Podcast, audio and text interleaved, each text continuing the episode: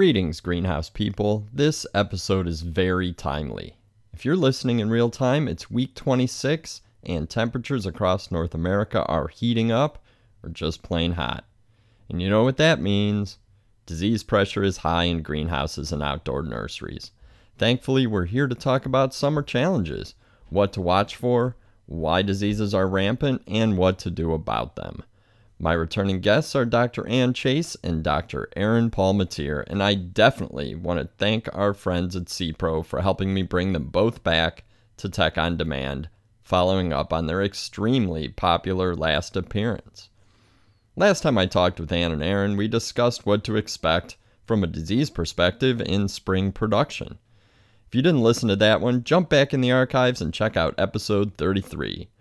For episode 39, this one, we're moving on to summer. But first, my guests reflect back on spring for a bit before jumping right into warm season diseases like Phytophthora, Rhizoctonia, soft rots like Erwinia, southern blight, Xanthomonas, and plenty more. They discuss what they've seen in greenhouses and nurseries already this summer and what they expect to see soon. In fact, I lost count at about 25 diseases they've seen firsthand already.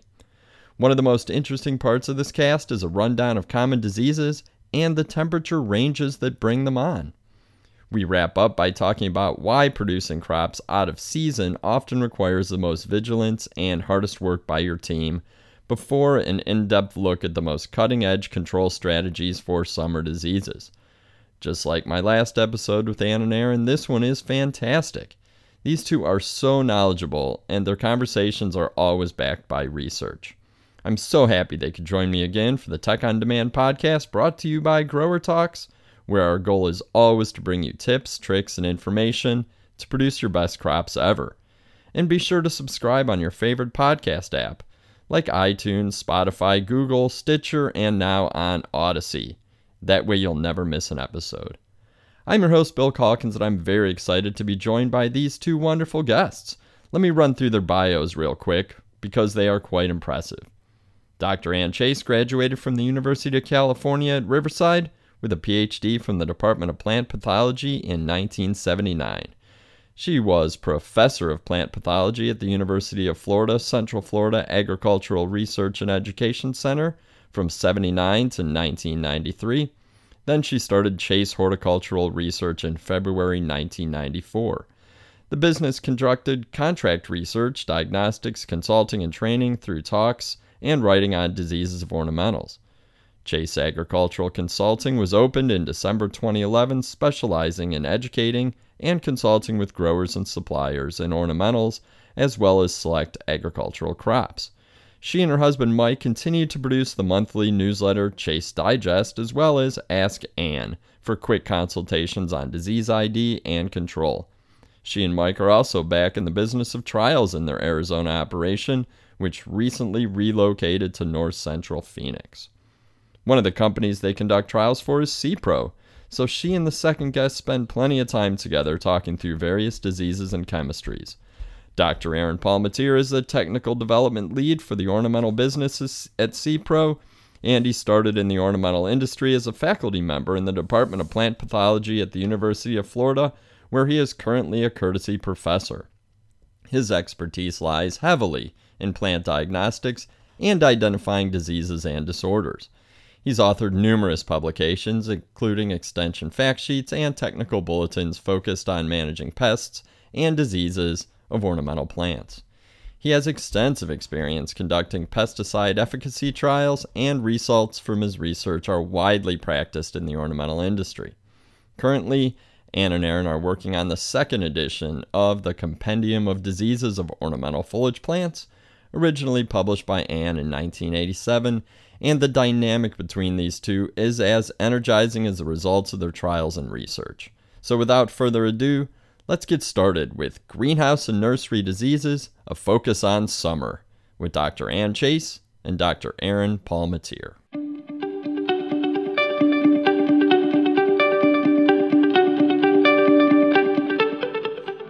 Ann and Aaron, welcome back to the podcast. Thank you. I think it's just an absolute blessing to not have to get on a plane. Great to be here too, Bill. Oh, it's good to have you guys. I think uh, it's going to be a, a, good discussion, certainly something that's relevant to all the listeners, and uh, hopefully uh, we can hear some some positive stories as well as some of the challenges. So when we last talked to both of you, we you were kind of predicting or talking a little bit about what uh, what challenges our listeners, growers uh, should expect to face during spring of 2022. Um, maybe predictions is the wrong word because it's based on your knowledge and things that occur year after year and uh, things that, that might be more prevalent these days than in the past. Um, and you walked us through some diseases uh, like botrytis, downy mildew, some of the tospo viruses, and, and other things impacting greenhouse production recently um, that, that you were thinking were going to appear in greenhouses this year. So I know you're both researchers, you spend a lot of time in the field. You look at a lot of plant samples, some good and some bad. So, how would you characterize the past season from a disease perspective? And why don't you uh, why don't you let us know what you saw out there? I think one of the notable things, and it actually wasn't different this season, but one of the notable things to me was that there were so many challenges with both old and new diseases on propagative material a lot of bacterial diseases were popping up, and they were definitely a big challenge. But on the plus side, getting to know how to use the newest fungicides, including Avelyo, Positiva, and Sato, that was a, a, really interesting thing to watch as well. You know, as Ann mentioned, uh, a lot of lot of bacterial issues um, last year, and and I also um, I'll mention that uh, it was an interesting year for me because it was a, my transition to to SePRO. Uh, so you know, I will have officially been wearing the SePRO hat uh, for one year come uh, cultivate. Uh, I feel compelled to say that I've been wearing the same hat for 45 years. So that is probably the best part about my, my friendship with Aaron is we get to harass each other about stuff.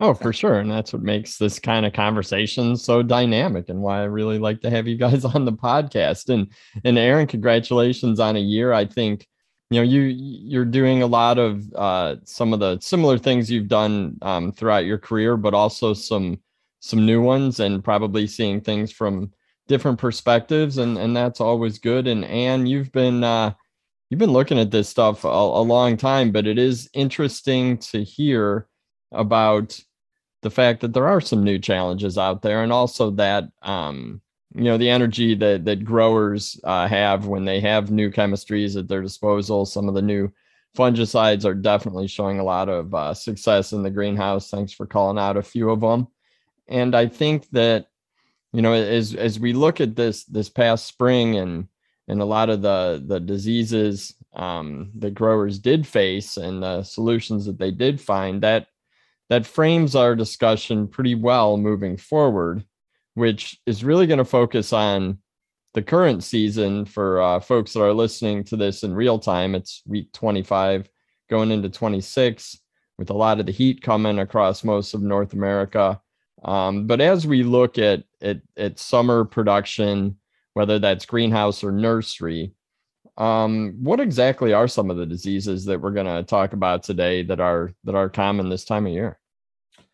Yeah, Bill, you know, this is uh tis the season, you know, uh coming into summer and, and warmer temperature, man, really uh creates favorable environment for for disease. And you know some of the the the more common uh, pathogens that you're going to see active um, in under warmer conditions uh, phytophthora you know, causing root, stem, crown rot, but also, um, you know, where where there's enough uh, moisture, it'll go up in into the canopy, causing you know foliar aerial uh, blight. Uh, Rhizoctonia can do the same, and so so that's another one uh, to look out for with aerial blight with Rhizoctonia, and then you then you've got the soft rot bacterial pathogens. I mean. Um, you know, Erwinia, or you know, you could say Pectobacterium Dickeya. The the, the bacteriologists have always had fun with uh, with the taxonomy, but what's collectively known, you know, is Erwinia. Um, you know, big problems with soft rot um, during during these times, um, as as well as or, or these conditions. You said week twenty five. uh, Xanthomonas um, is another one that definitely growers need to to, to be aware of and, and keep a lookout for. And then um, one one of my um, favorite diseases um, is a southern blight or a sclerotium rolfsii. Uh, that's one that that uh, is, is, can be highly prevalent in uh, on foliage crops here in, in South Florida, and it's it's one that that's always a delight to to find to find and and uh, that should, that's I'm sure growers probably don't appreciate that, but uh, you know to see in nurseries or greenhouses. Um, but but you know those are those are some of the the primary uh, pathogens. Uh, but you know it's it's also important to note that, that you know there are some some pathogens and some diseases that you know occur year round. Uh, a pythium root rot, for, for example, or anthracnose uh, causing leaf spots. And then, um, and then fusarium is another one that uh, can be found uh, pretty much year round uh, fusarium diseases. It's important you know to recognize uh, for growers that, that are using diagnostic clinics and such um, or have the capability to, to look under a scope you know uh, fusarium is notorious uh, also as a as a secondary saprophyte. So it's it, you know but but the actual diseases caused by fusarium um, definitely uh, can be uh, and occur year round one of the things, oh, I'm sorry, Aaron, go ahead. No, I was just going to say, I was, I'm going to turn it over to, to you. One of the things that I found interesting when I left University of Florida in the um, early 1990s was I really thought that I understood what diseases were going to happen where in the US at what time of year. And I definitely would have agreed with this list that Aaron and I put together. And I thought, I'm going to California. I'm not going to see a lot of these things. And you know what? I was so mistaken, seriously mistaken. What it turns out is that anytime you're growing certain kinds of plants, and whether you, whatever part of the country you're in, these suckers are going to show up. And the weirdest thing that I saw the whole time that I was doing trials in California was that I could actually do botrytis trials. Hmm in the summer, the middle of summer, if I had a super susceptible plant. And it did not matter that it was going to 110, and botrytis really doesn't like 110, but on an exacum, which turned out to be really susceptible, I could make that test work. So it's very bizarre. So even though we gave you a nice short list here, boy, the it's almost like everything's open season when it comes to ornamentals. Sure, and then that that makes a lot of sense. You did, uh, I mean, a lot of what you talked about are the the usual suspects, um, the ones that that always come up on, you know, what are the top 10 diseases impacting growers across North America? I've heard a lot of these uh, repeated um, for good reason because they're they're problems that that seem to occur definitely in the summer, sometimes throughout the year, and ones that that everybody needs to understand in order to be able to combat them, and then really to educate you know the entire team in the greenhouse of what to look for and when uh, you know when to send those plant samples in and when to uh, to take action on them. And i guess that segues into the importance of working with production teams. And i know you both travel quite a bit visiting growers across north america communicating with them phone zoom however however they they they choose to communicate. So I guess looking at looking at this early this year and and maybe even some stories from from last summer, what have you seen in your recent visits? And that's I'm going to leave that question open ended because I'm really interested to hear what what you have to say. And when I say open ended, I mean greenhouse disease, not just latest new restaurants you find in different cities or the TSA lines that are brutal these days. What do you guys think? What have what have you seen lately? you know, we we do. I mean, I have to say, I I do have the opportunity um, to travel a lot. Unfortunately, I eat a lot at mm-hmm. these nice restaurants, and you know, you know, when you're traveling and you're you're having meetings around food, that's always not good for the for the diet plan, you know, Bill. But and it, but you know, the other thing I, I have to say, the TSA, at least I fly out of Miami a lot um, with the pre-check. It's it, things have been. I've been impressed with the efficiency, you know. But it, again, that varies airport to airport. Mm-hmm. But you know, but yeah, there's there's often you know there's a lot of pleasant and unpleasant things about traveling for sure. You know. for sure, for sure. What about greenhouses? well, green, getting in and out of greenhouses, you mean, or just talking? Well, I mean, I'm sure there's pleasant and unpleasant, but what are you what are you seeing in them? I'm gonna, yeah, I'm gonna let Ann. We we came up with a nice list, so I'm gonna let cool. let Ann take take it over. Thanks, Aaron one of the things that I would say is I, I would uh, second Aaron's review of TSA hmm. because honestly, they've done a remarkable job. And I don't find it, I've been stunned at how fast I got through the airport. So I have no complaints about that either. One thing about, um, and maybe Aaron would agree because he's a plant lover as much as I am, that if I go to a greenhouse, I'm always happy. If the mm. plants are healthy, I'm happy. This is great. They're beautiful. If they have an insect, I'm well, I like insects. I think they're better than diseases most of the time. They're you can identify them. And if they're sick, I'm happy. So pretty much no matter what's going on in a greenhouse, I'm happy, healthy or not. but the list of things we came up with, and this is honestly our best memory says this is stuff that either Aaron or I saw in the last month whether it was a slide, I'm not a slide, an image that was sent to us or on site, which we've done a lot of. I'm going to run through the list. I don't know that it matters where we saw these, but I'll just run through it to tell you that we do know how horrendously complicated growers' jobs are.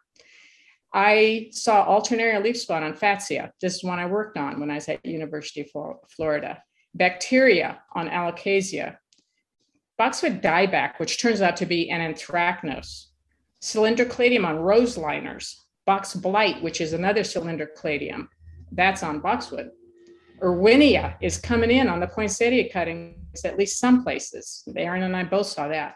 Uh, Erwinia on many foliage crops, including Aglaonema and Dieffenbachia.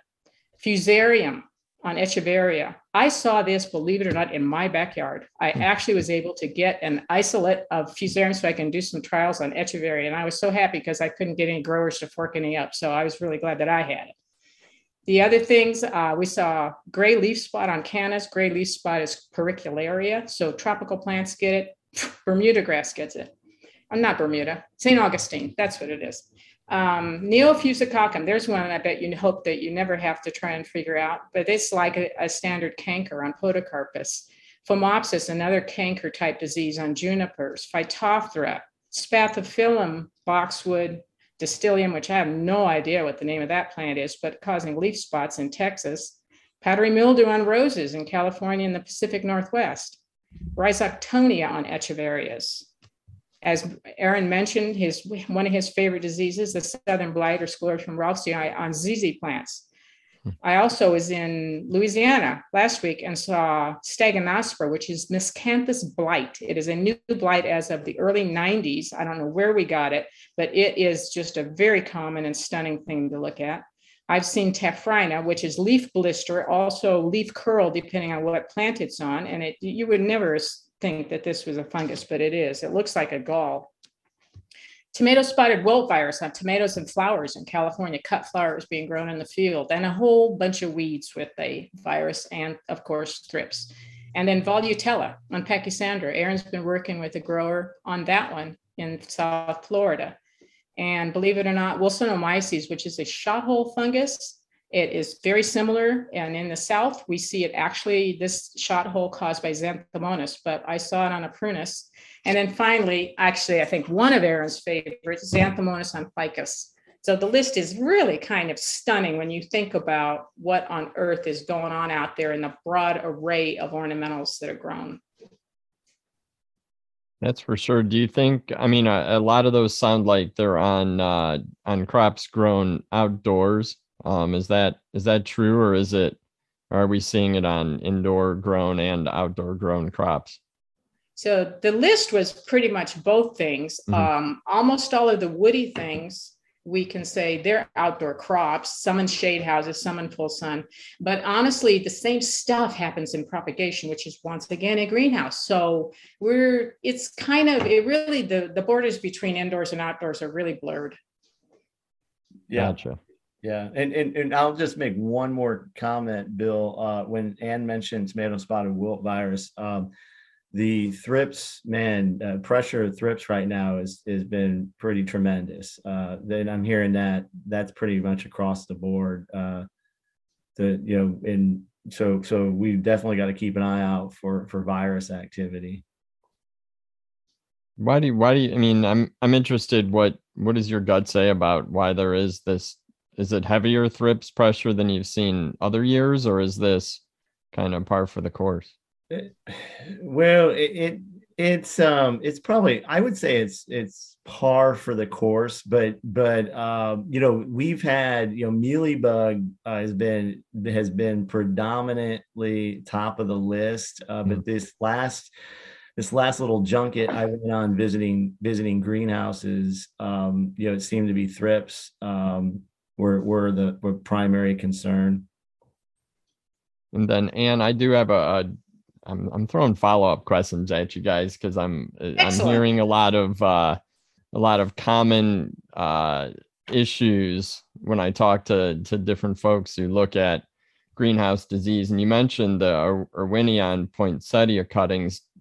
I've heard that that can be either exacerbated by shipping, by the fact that you know we've got supply chain issues, plants, young plants sitting in trucks for longer than they should, really heating up. Is that am, am I am I right about that, or is that something that that you guys have looked at? Bill, I, I think that you're right about it, but I would tell you that I always hear about Erwinia at this time of year. Mm. And so while the supply chain is not straightened out yet, it certainly isn't. Um, I've been astounded at how bad FedEx is operating. I'm not supposed to say stuff like that, but it's just been amazing how late I get stuff that's paid for overnight. So mm-hmm. it's kind of bizarre.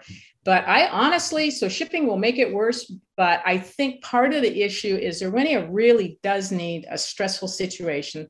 And if you cut a cutting off a plant and there's any of it around, and then you put it into a mist situation, which is what we have to do to get the roots on them, it's going to flare up. So I think we have to look at more preventative stuff. I know the best growers on poinsettia production really, really are super strict with how they um, manage the water and how fast they take it off of night water. Once they just get to a certain stage, that's it. And I know many of them are using wetting agents like CapSil to help protect the poinsettia from desiccating and, and without a ton of water being put on it. So I, I don't think that issue is different than normal years. Okay no, that's that's interesting. I just had to, while I had you on on the podcast, I figured I'd go ahead and throw that follow up at you. And you you made me think of one other thing. Honestly, a lot of times I have seen stuff. I think osteos not osteosperm. Yeah, osteosperm. Those cuttings will just collapse hmm. from conditions, not from any organism. I spent so long trying to get isolate some bacteria out of them and could never get anything. So cutting collapse due to what you're talking about could happen anytime. And it's maybe not Erwinia. Maybe it is just the fact that the, the biology of the plant gave up. Okay. Well, I know there's a lot of research going on into rehydration and cooling strategies for. Yeah, uh, that is that is ideal. Thinking of fungicide or bactericide is going to save us from everything is like it's not going to happen. No, interesting, interesting. So, I mean that that was a long list. I want to. I stopped counting at about 25. Um, I think it's a. It, I think once Aaron and I started to realize how many things we were seeing, it's kind of like I don't know. It's probably as people tell me often, job security.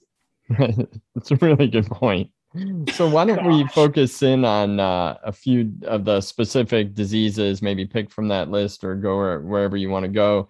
Um, and when you either expect or most often see them appear in summer production. One of the things that we had talked about before we started recording was um, it was temperature ranges and some of the prime temperatures that these diseases will, will express or flare up. Um, are they, I guess, are, are a lot of them temperature uh, dependent or impacted by climate ranges?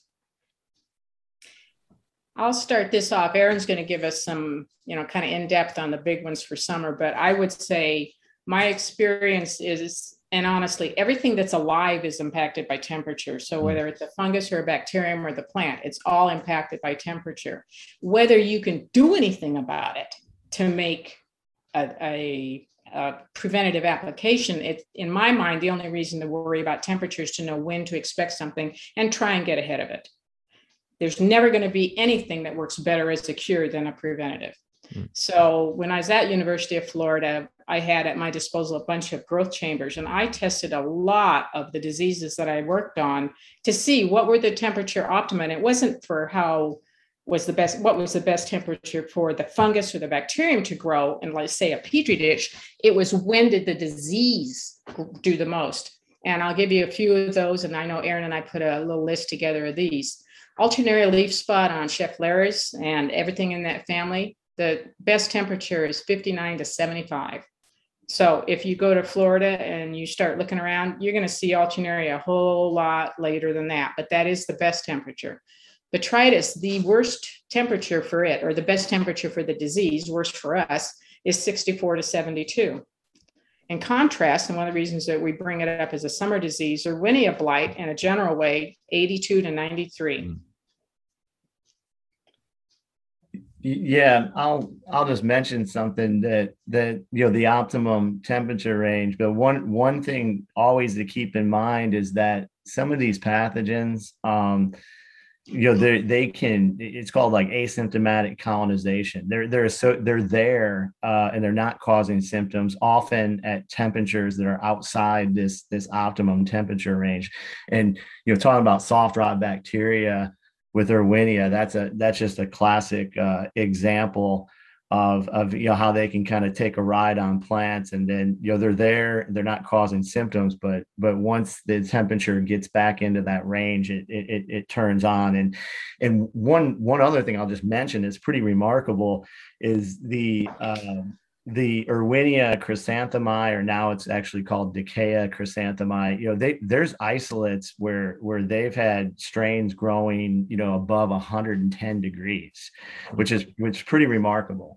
Um, yeah, so they, you know, uh, these some of these pathogens just never cease to to amaze us. Um, but yeah and so the we also we mentioned fusarium and you know fusarium uh, pretty much occurring you know diseases occurring year round uh, and and we've you know fusarium leaf spot temperatures between 70 and 81 is is generally uh, ideal. But then you know fusarium wilt actually uh, has a has a little broader range 70 to 90 uh, and then myrothecium uh, leaf spot uh, that that's generally 60 to 80 um, we we see a lot of of myrothecium on foliage plants produced under shade especially when they they put plastic up to protect them from from uh, you know winter temperatures. Mm-hmm. uh, we'll get you know just a tremendous environment for for myrothecium and, and that's of course that's again these things depend on where you are you know in in in in the us um the phytophthora you know we mentioned already is the disease of you know summer summertime. So that you know most of your your phytophthora um, in in ornamentals uh, you know well let me back up. Phytophthora nicotiana is probably one of the most predominant species um, in ornamentals that that likes warmer temperatures. So that's why we're we, are we are seeing a lot of Phytophthora this time of the year. Um, Ann, did you want to did you want to chime in some more? Or? sure. The um, and I don't even remember where we got the data on powdery mildew, but powdery mildew really likes it better in say spring or fall, and that's optimum temperatures range from 70 to 84. Mm. Uh, Pseudomonas is interesting because depending on the exact one and on the plant, it will tell you if it's a wintertime site pseudomonas or a, a, summertime. But in general, they're really broad, so 60 to 90 degrees Fahrenheit. And then um, final one that I'll mention is Rhizoctonia aerial blight. I did a lot of research looking at the effect of air temperature and potting medium temperature and was working with uh, Rhizoctonia solani on Boston ferns. And I found out that while the optimum temperature is very broad, 68 to 95, if you hit 95, they are done. Hmm. They will not infect the leaves. And I would have said they would keep going given when I saw disease. But clearly, that 95 degree air temperature stops Rhizoctonia so obviously that's not something you're going to try and create but it is just something to know that there's there is an upper range on almost all of these things aaron you want to finalize with uh, xanthomonas Sure. You, Xanthomonas, again, t- more typical during the summertime. Um, you know, in, in ornamentals, it likes the temperatures, you know, 75 to to 91 is, is a typical range, you know, depending again on the plant. And, you know, Ann mentioned, you know, the with Pseudomonas, and you know, she did a lot of work uh, back in the day with bacterial um, diseases on hibiscus. And, and and one of the neat things that that she was able to show is that you know, that like she mentioned, a Pseudomonas, there's a warm season Pseudomonas and a cool season Pseudomonas, but Xanthomonas, uh, you know, is predominantly the, the more common one that we see uh, in, under warmer conditions. Okay. I mean, it's the the temperature ranges that that both of you just gave kind of hit that sweet spot of summer production for just about all areas across North America, and that's exactly why we're having this conversation today. I think one of the things well, you said two things that that that definitely need to be highlighted. First is that prevention is almost better, and Aaron, you talked about the asymptomatic at, at certain temperatures outside the range, which really um, drives home that that that need for preventative um, control uh, or preventative action, and then um, talking about the the air temperature and the media temperature, I guess both would need to be considered, correct? Oh yeah. Yeah. Oh, yeah. yeah. The one thing about that, and I, will bring this up, I remember when I was at the Apopka Research Center, the horticulturists were looking at bottom heating. They wanted to see, you know, and Apopka doesn't have winter, but it has winter a whole lot more likely than Homestead does. But we actually took bottom heating and then air temperatures being whatever the norm was for the winter. And I could make summer diseases happen in the winter if I heated the soil up. And this was not a temperature that would damage the plant in any way. But I thought, you know, what a great thing to do. Just create it so that all things can happen at all times. And, you know, for a plant pathologist, maybe we would like to do that, but we sure don't want to see the growers do it. Yep. And and I'll just make one other comment uh, to add is for for the nursery growers out there recognize that some of these temperature ranges can be nighttime temperatures. You know the, you know you get areas where it cools down so you have favorable conditions overnight. And that's you know that's why we always say you know don't don't put your don't put your plants to bed wet. You know if you've got uh, excessive moisture uh, you're just going to add um, to the recipe for disease no, I think that that's that's really good advice and something that that might not uh might not be a, a thought until until you see the disease uh, express itself, and then you're like, wow, we're we're we're really hot here, but those night temperatures were down in a range that was conducive. So that's I think that that's really good information to to think about.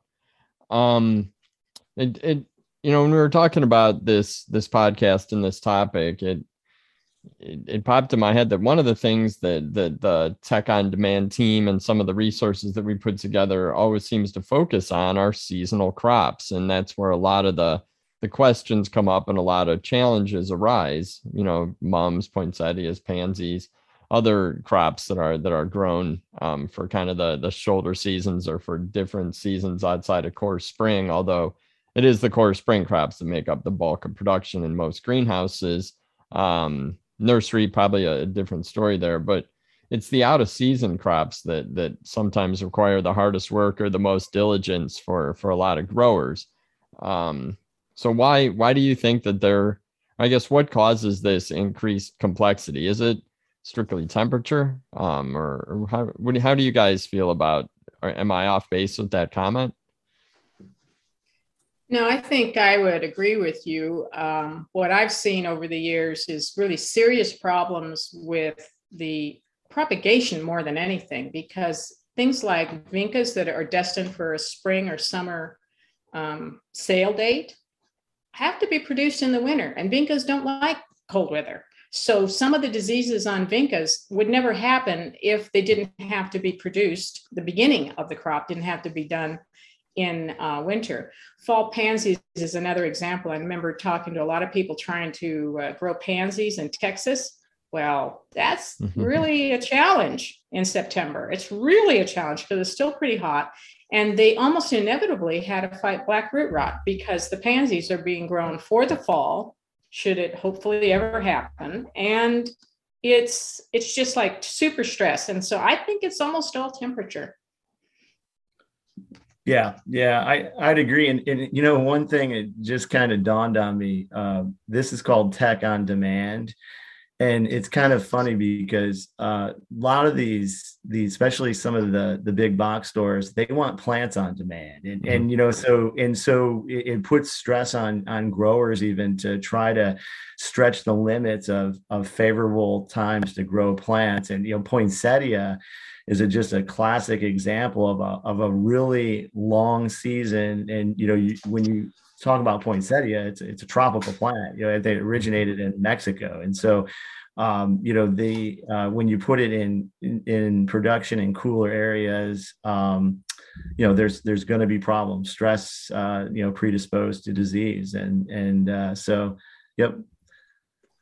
Yeah, That's honestly, just simply the fact that it, the season is so tremendously long on a crop that has a very narrow marketing target. And it just means that, you know, if anything bad can happen, it's going to happen to a poinsettia. Yep. yep.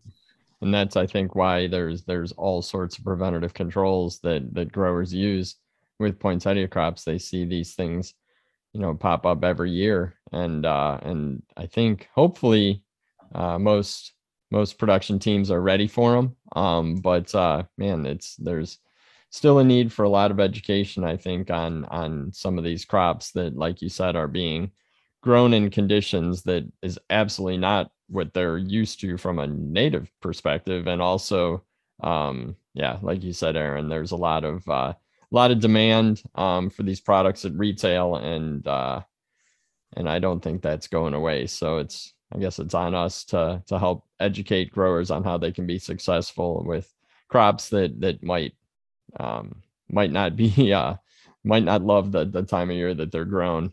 It's kind of like uh, kind of like lawns, in my opinion. Sometimes they're just not meant to be in the place where they are. But man, we all want that green lawn. So, but it's um, I guess uh, before before we wrap up, first off, you know, either one of you, if there's something that we've missed or something else you you want to get off your chest related to summer uh, diseases or summer greenhouse or nursery production, this is this is the time. And also uh, maybe uh, talk a little bit about some control strategies or new new products on the market. I know that that both of you trial and test a lot of products. Um, so maybe talk about a little bit about uh, control and prevention strategies for some of these key diseases that you've talked about so far. I can uh, go ahead and start off with Phytophthora. Uh, it is definitely something that you want to prevent, not try and cure. Once you see it, you're probably looking at trash. So you really need to try and prevent it. Everything from one of the industry standards like Subdue Max is maybe the newest uh, or one of the newest products that is just targeting Phytophthora is Segovis. And truly, the phosphonates, things like Aliette and the other uh, fungicides in those classes, are still extremely good. And I know, Aaron, you and I were talking about some of the goals that SePRO is pursuing right now. Yeah, um, you know, SePRO has been in the aquatics uh, business a long time, and you know, in aquatics, of course, algae is a big deal and and what's what's um, interesting is that some of these these copper and peroxide based algicides also have activity on the oomycetes like phytophthora and pythium so uh, I'm I'm really excited at the opportunity to start screening some of these these actives and and formulations uh, to bring another tool uh, for Phytophthora. Yeah, I am too. Aaron and I were talking, get ready for this podcast. So here's one fortuitous thing that happened because we were talking. Uh, I'm doing a trial on Phytophthora crown rot on Vincas next week, and Aaron is going to get me a couple of these products so we can hmm. just do like a premiere, uh, not yeah, preview of what we might be able to see in the future. But I think it's really exciting anytime we can add something to our arsenal. That's interesting coming from uh, a, a different but somewhat related industry, the algicides for aquatics. That's Yeah, one of the things that's weird, and I think anybody who isn't a uh, taxonomist would really probably didn't appreciate this too much, but the taxonomy people decided that Phytophthora wasn't a fungus maybe what, five years ago, Aaron, something like that? Yeah. And they decided it's more closely related to algae. And that's hmm. where Aaron and I said, fine, let's just see if that's the case or not and see if these algicides will work on Phytophthora. So I think it's a, you know, so we have to thank the taxonomist or something.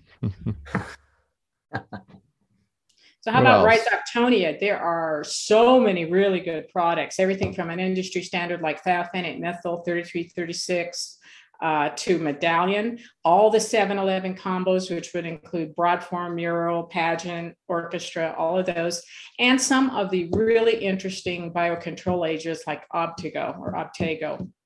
Aaron's company has that product. Yeah, the, the nice thing, you know, the nice thing about the biologicals too with with Obtego is is that you know it, it's if you do have any potential for resistance, and they're a nice resistance management tool because you you're bringing a you know a, a, biological organism that's that's feeding on the pathogen, so it's a different mode of action, and also. Um, we have a we have a, a fungicide um, in in the research pipeline right now. And Ann's had an opportunity to work with it uh, that's very effective on Rhizoctonia. So it'll be exciting to bring, and, and, and not only Rhizoctonia, it's, it's, it's actually very broad spectrum. So it'll be exciting to bring a new new tool to the industry. We're just we're at the mercy of the EPA, so stay mm-hmm. tuned on that one. yeah, well, it is amazingly broad spectrum. One of the things that um, you were mentioning to me this morning was that it's showing really good results on southern blight or Sclerotium rolfsii and some of the other products that have been good on that. Heritage definitely has been good. Back in the 90s, almost all we had at that point was uh, Terrachlor, but that's not the case anymore. Postiva is very good on it. Your experimental product that you just mentioned is very good. And interestingly enough, Astun has been really good on Southern Blight in some of the trials that have been done. So why don't you wrap up bacteria? Because bacteria is one of the super mainstays of the products that SePRO has in their portfolio today. Yeah, um, you know that's that's one of the things. It's uh, fun fun to work with uh, products that have activity on on bacteria, just because they're so darn difficult to to control. But yeah, we have a um, a couple a number of copper based fungicides such as Cupro five thousand, Junction, and Camelot O. And then, you know, the same can be said for screening some of these aquatic uh, materials. Um, you know, we could look at activity on bacteria as well. So excited to, to, to move in, you know, move down the, down the road with uh, maybe bringing a new bactericide or uh, formulation uh, to, to the market at some point. Yeah, and you know, I'm excited about looking at algicides because I have nothing but requests from people about what's safe to put on the plants that'll control algae. And we're just talking mainly about the green algae that grow on absolutely everything from leaves to potting medium to the concrete under the bench to anything. So I'm excited about the possibility that we could do something much more broad spectrum than just bacteria or just algae. If we could get somewhere with controlling quite a few of the problems, that would be fantastic. I know that uh, that that folks working for all uh, different plant companies around the industry get a lot of calls on how do I deal with algae. So uh, that is definitely definitely exciting. And Aaron, you've been at SePRO a year now. It's got to be really exciting to to see some some new chemistry, some of the things that are in the pipeline in development. I bet you're having a blast with that. I, Bill, I am. I mean, it, it is. It's the the aquatic side is just a whole new world for me. So I'm I'm definitely learning um, a lot. And uh, you know, we it's like being a kid in a candy store. You know, playing with all these different actives. So yeah, and, and hopefully uh, sooner than than later we can we can introduce some new tools to the industry. For sure, I can tell that you both like this. And you said earlier that that any time in a greenhouse is a good time because you like the yes. the beautiful, healthy plants. You like the ones with bugs on them, and you like the diseases. I thought that was yeah. Virtually, the only thing I, I absolutely hate to see is plants that haven't been watered enough. Mm. That bugs me to death.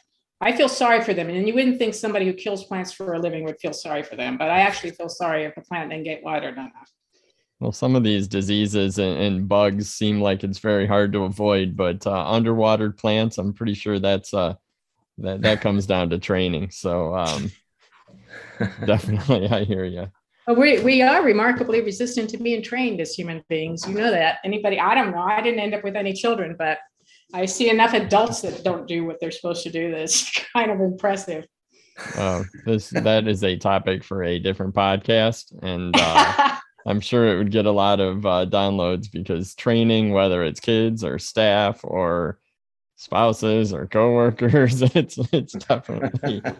you know what? You just you just made a mistake. You're not supposed to ever say that you train your spouse, He's no matter who you are. oh my gosh, that's a bad one.